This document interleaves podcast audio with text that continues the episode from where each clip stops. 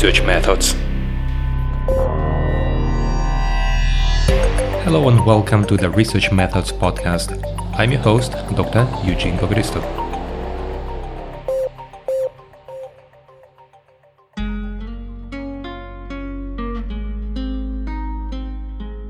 Hello and welcome. Our today's podcast is about the discrete choice experiment again.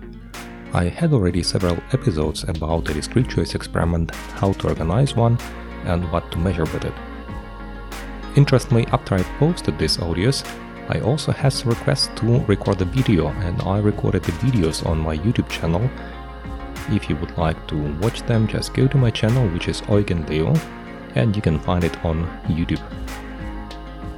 In these videos, I explained how to build the discrete choice experiment and I showed it step by step from the idea to the creation and up to the final analysis of a discrete choice experiment. Later, I had several requests, which I can group into three main groups.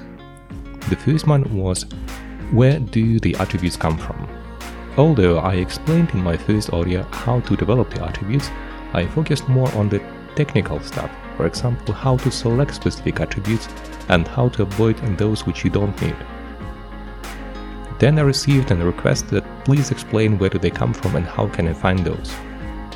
The second request was about the models, how to develop a model using the discrete choice experiment, how to formalize it, what is the independent, what is the dependent variable. And the third one was about the number of decision options which you should include into your discrete choice experiment.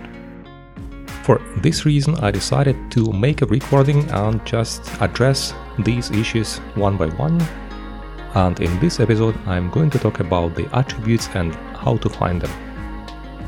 It was a request from several of my students who observed my experiment which I showed on my YouTube channel and they came up with the idea that they can include anything into these attributes. And then they had a question, for example, what to include, what not to include. Because if you follow my comments, it was just an example to visualize what was the idea. Actually, in a discrete choice experiment, you should be driven by the theory. So depending on what exactly you would like to explain, you have to include also specific attributes. Let's take as example the electric car and you would like to evaluate something and find out whether people would like to buy this car or to lease this car.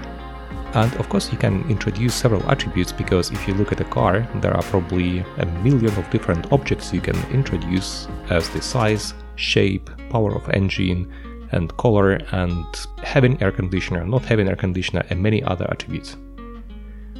If you are theory driven, then you have to include those attributes which come from your theory.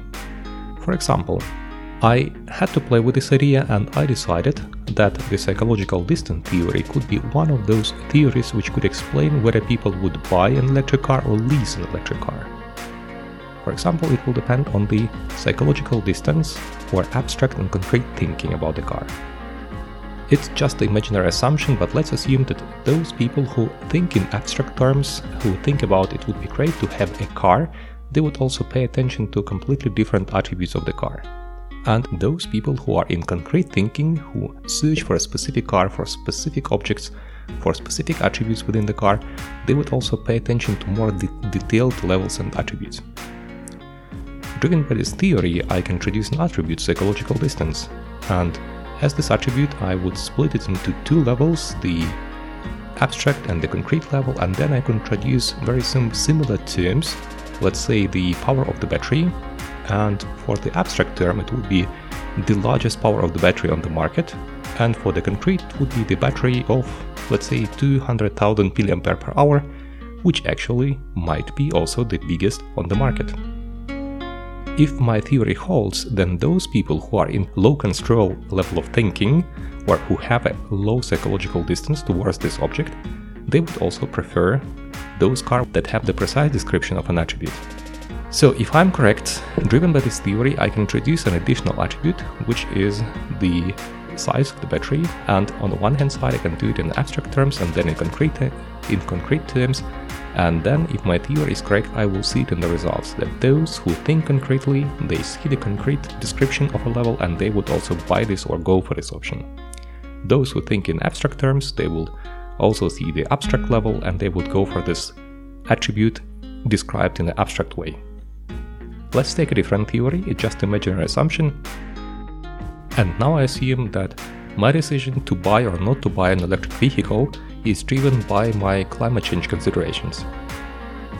If it is my theory uh, and the sustainable development goals are those values which drive people who would like to buy an electric car, then I have to introduce several attributes which are related to these sustainable development goals.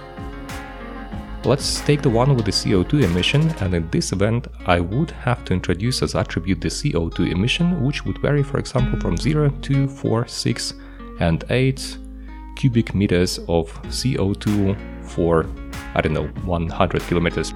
If it has impact then I will see in the preference with regard to this attribute, with regard to different levels of this attribute, that it really matters.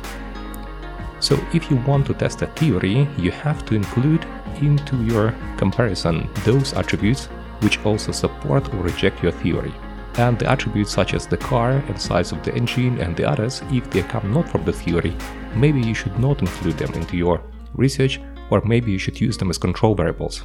Because CO2 emission considerations are not the only reason why people go for an option or not go for an option. So I hope it was helpful. It doesn't matter what kind of discrete choice experiment you do, what is your dependent variable in this event, it is your decision to buy or not to buy, to prefer or not to prefer, to have online or offline, it depends on how you formulate it, but the independent variables, the things you manipulate, should come from your theory. As a conclusion, think about your theory first then develop the discrete choice experiment. Then I recommend you to run a pre-test on some few people to see that it really works, and then run the full-scale test. I hope it was helpful, wish you all the best, good luck with your research, especially using a discrete choice experiment a method. See you in the next episode. Bye bye. And as a short postscriptum, I confused here the psychological distance and the construal level. The theory is called the construal level theory of psychological distance, and this theory assumes that if you perceive an object as a low psychologically distant or proximal object, you also think concretely, you have the low level of construal. And if you think about the object and it is perceived as a high psychological distance, as a distant object, you think about this object or this event in abstract terms. Sorry for confusion.